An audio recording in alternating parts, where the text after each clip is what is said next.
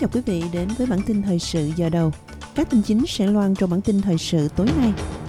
Một phúc trình mới cho thấy người thổ dân và người dân đảo Torres ở Victoria sử dụng thuốc quá liều với tỷ lệ cao gấp ba lần so với người Úc phi thổ dân. Lực lượng ứng phó khẩn cấp của Úc khởi hành tới Thổ Nhĩ Kỳ, trong khi ba người Úc vẫn đang mất tích ở khu vực này. Thể thao, ngôi sao bóng đá Úc Samantha Kerr để lại dấu ấn trong giải bóng đá English League.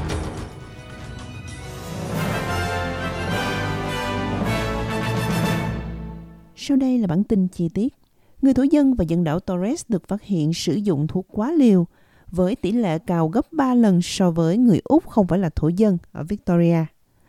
Trong một phúc trình mới, lần đầu tiên được công bố của Tòa án điều tra Victoria đã phân tích bảy mươi sáu trường hợp tử vong do dùng thuốc quá liều của người thổ dân và người dân đảo Torres ở Victoria từ tháng một năm hai không một tám đến tháng mười hai năm hai không hai mốt. Báo cáo cho thấy đàn ông thổ dân có nguy cơ tử vong do dùng thuốc quá liều cao hơn phụ nữ thổ dân với tỷ lệ gần gấp đôi. Báo cáo cũng phát hiện ra rằng, mặc dù hầu hết các trường hợp quá liều gây tử vong xảy ra ở vùng đô thị Melbourne, tỷ lệ các trường hợp quá liều gây tử vong ở khu vực ngoại ô Victoria cao hơn đáng kể ở người thổ dân và dân đảo Torres so với người Úc phi thổ dân. Lúc này đây thì số người chết tiếp tục tăng ở Thổ Nhĩ Kỳ và Syria sau trận động đất thảm khốc hồi đầu tuần này. Một người đàn ông Úc là Khan Fahali đã được xác nhận là chết vào thứ Năm và ba người Úc khác vẫn đang mất tích sau thảm họa. Phó Thủ tướng Úc ông Richard Marles nói rằng việc gửi trợ giúp là cần thiết khi cả hai nước đang nỗ lực tìm kiếm hàng nghìn thi thể phủ đầy trong đống đổ nát và bụi bặm. Tôi nghĩ mọi người Úc đều xúc động trước những gì họ đã thấy trên màn hình ti vi diễn ra ở Thổ Nhĩ Kỳ và Syria. Đây là một sự kiện kinh hoàng và tôi nghĩ rằng trái tim của chúng ta thổn thức hướng về việc số người chết này sẽ đi đâu về đâu. Sáng nay một chiếc C mười bảy đã rời căn cứ A A A F Richmond cùng với một đội gồm bảy mươi hai nhân viên tìm kiếm và cứu nạn của Úc. Những người sẽ tạo ra sự khác biệt thực sự khi họ tiếp cận mặt đất. Số người chết đã tăng lên hơn hai mươi mốt nghìn người sau trận động đất mạnh bảy phẩy tám độ Richter, làm tê liệt cả hai nước. Còn tại Úc thì cả cộng đồng Thổ Nhĩ Kỳ và Syria đều đang tổ chức các buổi cầu nguyện cho nạn nhân của trận động đất thảm khốc giết chết hơn hai mươi nghìn người. Phát biểu với A B C Breakfast từ nhà thờ Hồi giáo lớn ở Melbourne, Giám đốc Rifai Rahim nói, quan trọng lúc này là các cộng đồng phải đoàn kết với nhau giữa thời gian tàn khốc và đau buồn. Họ vô cùng kinh hoàng và đau khổ. Thậm chí đêm qua tôi nói chuyện với một thành viên ủy ban hiện đang ở Thổ Nhĩ Kỳ. Anh ấy đã khóc trong suốt cuộc gọi. Anh ấy nói rằng anh ấy không thể thấy gì ở đây ngoài việc mọi người đang khóc và đào bới đống đổ nát, cố gắng tìm thi thể của những người thân yêu của mình. Hoàn cảnh rất đáng buồn. Mọi thứ cũng như vậy ở Syria.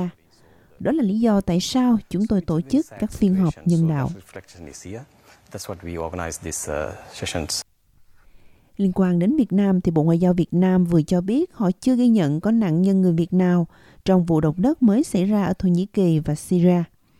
Theo lời Phó Phát ngôn viên Đoàn Khắc Việt, trong những ngày qua, Đại sứ quán Việt Nam tại Thổ Nhĩ Kỳ và Đại sứ quán Việt Nam tại Iran kiêm nhiệm Syria đã liên lạc với giới hữu trách của hai nước sở tại và các đầu mối của cộng đồng người Việt Nam để tìm hiểu thông tin về khả năng có công dân Việt Nam gặp nạn hay không. Ông Đoàn Khắc Việt cho biết tại cuộc họp báo, cho đến nay công tác cứu nạn vẫn đang được triển khai tích cực và chưa có thông tin về công dân Việt Nam gặp thương vong do động đất tại Thổ Nhĩ Kỳ, Syria. Hết trích dẫn. Đại diện Bộ Ngoại giao Việt Nam khẳng định quan hệ giữa Việt Nam và Thổ Nhĩ Kỳ cũng như Syria rất tốt đẹp, do đó việc cứu trợ thảm họa chắc chắn sẽ được phía Việt Nam suy nghĩ tích cực. Cộng đồng người Việt ở Thổ Nhĩ Kỳ vốn là một cộng đồng nhỏ, chủ yếu sống ở Istanbul và Ankara. Chưa có con số thống kê chính thức về số người Việt ở đây, nhưng một số ước tính cho biết có thể hơn ba nghìn người. Quay trở về với chính trường Úc, cuộc tranh luận xung quanh cuộc trưng cầu dân ý về tiếng nói thổ dân trước Quốc hội, còn gọi là Voice, lại bùng lên khi một số người cho rằng đó là một rủi ro đối với sự hòa giải. Phó lãnh đạo của đảng Tự do, bà Susan Lee, đã kêu gọi cung cấp thêm thông tin chi tiết về dự luật Voice khi luật về cách thức tiến hành cuộc trưng cầu dân ý sẽ được đưa ra trước Quốc hội vào tháng ba.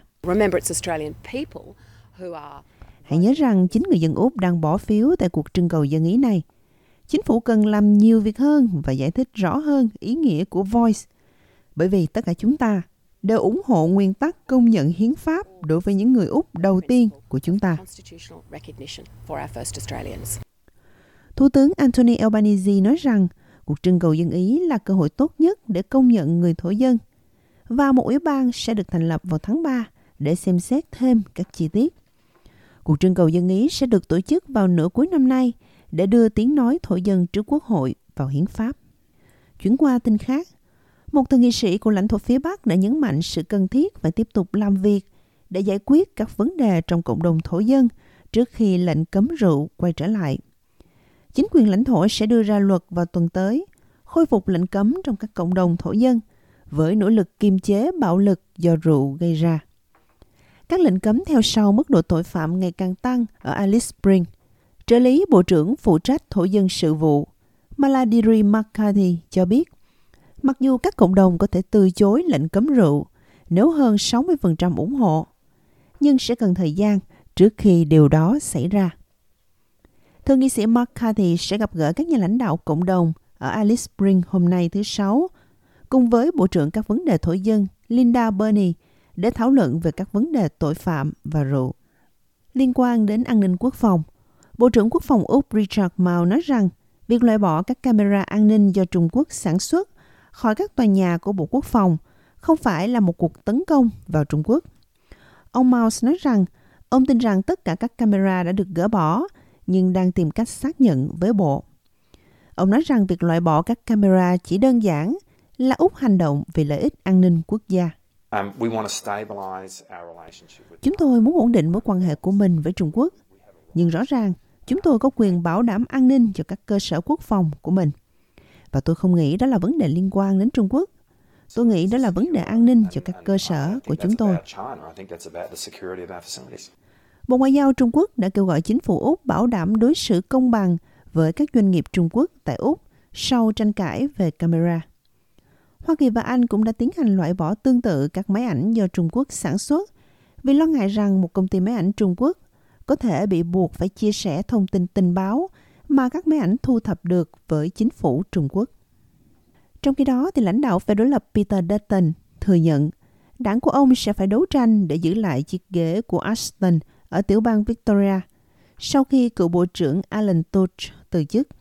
Ông Tudge tuyên bố ông sẽ rời khỏi chính trị liên bang với lý do sức khỏe và gia đình sau khi báo cáo có các mối đe dọa giết chết của con gái tuổi teen của ông. Lãnh đạo phe đối lập Peter Dutton cho biết ông vẫn tự tin rằng đảng Tự do có thể giữ vững ghế. Một cuộc bầu cử phụ hiện sẽ được tổ chức tại ghế Aston ở ngoại ô Melbourne, nơi đảng Tự do nắm giữ với tỷ lệ chênh lệch hai phẩy tám phần trăm. Ông Dutton nói với Channel chín rằng cuộc bầu cử phụ sắp tới sẽ là một cuộc bầu cử khó khăn đối với liên đảng. Như tôi đã nói thì các cuộc bầu cử phụ luôn khó khăn. Có nhiều vấn đề khác nhau, rất nhiều vấn đề địa phương. Chính phủ đã bòn rút tiền từ các dự án đường bộ ở Aston. Tôi nghĩ họ đã bỏ rơi khu vực này trong suốt một thời gian dài. Nghị sĩ Allen là một dân biểu được yêu thích ở địa phương. Điều đó luôn mang lại phiếu bầu, nhưng không chắc sẽ đạt được điều này trong cuộc bầu cử phụ. Đó là một chiếc ghế khó nắm giữ đối với liên đảng. Không nghi ngờ gì về điều này, và có rất nhiều gia đình ở đó. Những người đang thực sự cảm thấy nỗi đau của những khoản vay mua nhà luôn cao hơn dưới chế độ lao động. Đó là khó khăn, đó là thực tế những gì họ đang trải qua vào lúc này.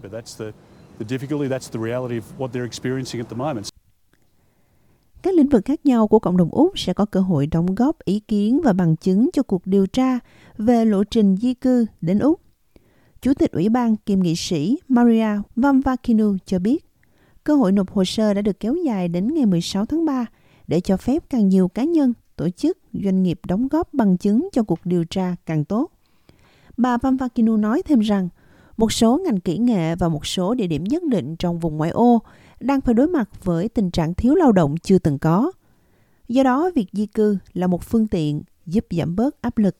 Ủy ban Thường trực Liên hợp về di cư sẽ báo cáo về hệ thống di cư của Úc có liên quan đến vai trò của người nhập cư trong việc xây dựng quốc gia, đa dạng văn hóa và gắn kết xã hội. Liên quan đến thời tiết thì những cơn bão dữ dội đã tàn phá nhiều khu vực của New South Wales với mưa lớn ở Sydney và Wollongong gây ra lũ quét và lở đất. Thiệt hại do lũ quét kéo dài từ Sydney đến Hunter, dịch vụ khẩn cấp của tiểu bang New South Wales đã nhận được hơn một nghìn lời kêu cứu, trong đó có hơn bốn trăm ở khu vực đô thị, trung tâm thành phố.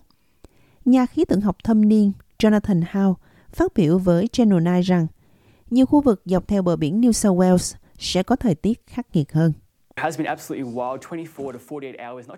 Đã có hai mươi bốn đến bốn mươi tám giờ hoàn toàn không kiểm soát, không chỉ ở Sydney mà còn ở Central Coast và hướng xuống Illawarra, với những cơn dông bão nghiêm trọng tạo ra lượng mưa lớn dữ dội vào ngày hôm qua. Chúng tôi thấy thêm năm mươi đến một trăm mi-li-mét mưa ở các khu vực ven biển và chứng kiến những cơn mưa đặc biệt lớn xung quanh bờ biển miền Trung, xung quanh Gosford và Terrigal với độ cao hơn một trăm mi-li-mét, dẫn đến lũ quét và gián đoạn. Vẫn còn hơi ẩm trong mưa, vì vậy Sydney sẽ có một vài cơn mưa rào. Khả năng xảy ra dông bão nghiêm trọng ở Sydney. Tin thể thao, ngôi sao bóng đá Úc Samantha Kerr đã dẫn dắt Chelsea tới trận chung kết English League Cup, ghi bốn bàn trong trận thua West Ham với tỷ số bảy không. Đội trưởng Matilda là cầu thủ ghi bàn thắng nhiều nhất cho Chelsea mùa này, với nỗ lực nâng tổng số bàn thắng của cô lên con số hai mươi trên mọi đấu trường. The Blues sẽ gặp đối thủ truyền kiếp của London là Arsenal trong trận chung kết tại Selhurst Park vào đầu tháng ba. Tình huống suất, ngày hôm nay một đô la Úc đổi được sáu mươi chín xu Mỹ, tương đương với mười sáu nghìn ba trăm đồng Việt Nam. Dự báo thời tiết cho ngày mai tại các thành phố lớn: Perth, trời nắng, cao nhất ba mươi độ; Adelaide, mây rải rác, cao nhất hai mươi lăm độ; Melbourne, trời nắng, buổi trưa ba mươi độ; Hobart, trời mây, cao nhất hai mươi lăm độ; Canberra, nắng, buổi trưa ba mươi hai độ; Wollongong, trời nắng cả ngày, hai mươi chín độ; Sydney, trời nắng, ba mươi mốt độ; Brisbane, nắng, ba mươi ba độ vào buổi trưa; Cairns, một vài cơn mưa, cao nhất ba mươi mốt độ; và tại Darwin, mưa lớn, có thể có bão, cao nhất ba mươi mốt độ.